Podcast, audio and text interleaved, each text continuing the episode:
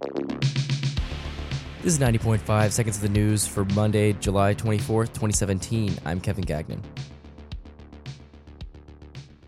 This episode was recorded at 12 p.m. and events or information may have changed.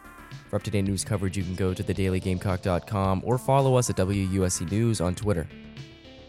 The weather today in Columbia is a high of 91 and a low of 74 with some light rain throughout the day. A close call over the East China Sea on Sunday. Two Chinese fighters nearly collided with a U.S. Navy recon plane, according to officials. This coming directly after talks with the Chinese about ways to de escalate the North Korean threat. The U.S. is looking for China to pressure the North Korean government into rolling back their nuclear missile programs. Jared Kushner is testifying before Congress this week behind closed doors, but has released a document outlining four meetings with Russians. The documents start with a denial of known collusion with the Russian government, saying, quote, I did not collude nor know of anyone else in the campaign who colluded with any foreign government. The rest of the document outlines in more detail Kushner's role in the campaign as well as more details into meetings with Russian government officials. In one of the deadliest human trafficking cases to date, 10 people have died in San Antonio due to heat related injuries. Reports say that a truck driver was smuggling over 100 undocumented immigrants into the country. He then left them in an unrefrigerated tractor trailer in the parking lot of a Walmart. 10 are now confirmed dead, but medical professionals say that many of the victims may have permanent brain damage.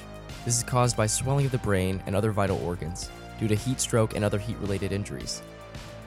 The truck driver, James Matthew Bradley Jr., now due in court and is being charged with a human trafficking crime.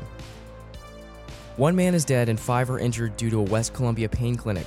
Originally reported by thestate.com, George Nicholas got a shot for pain in his left knee at Vitality Pain Clinic. The shot caused swelling and eventually hospitalized him. Nicholas later died in the hospital due to a staph infection.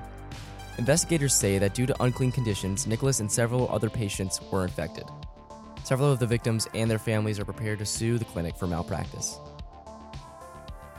This has been 90.5 seconds of the news. For more information on any of the stories, you can check the show notes or head over to thedailygamecock.com.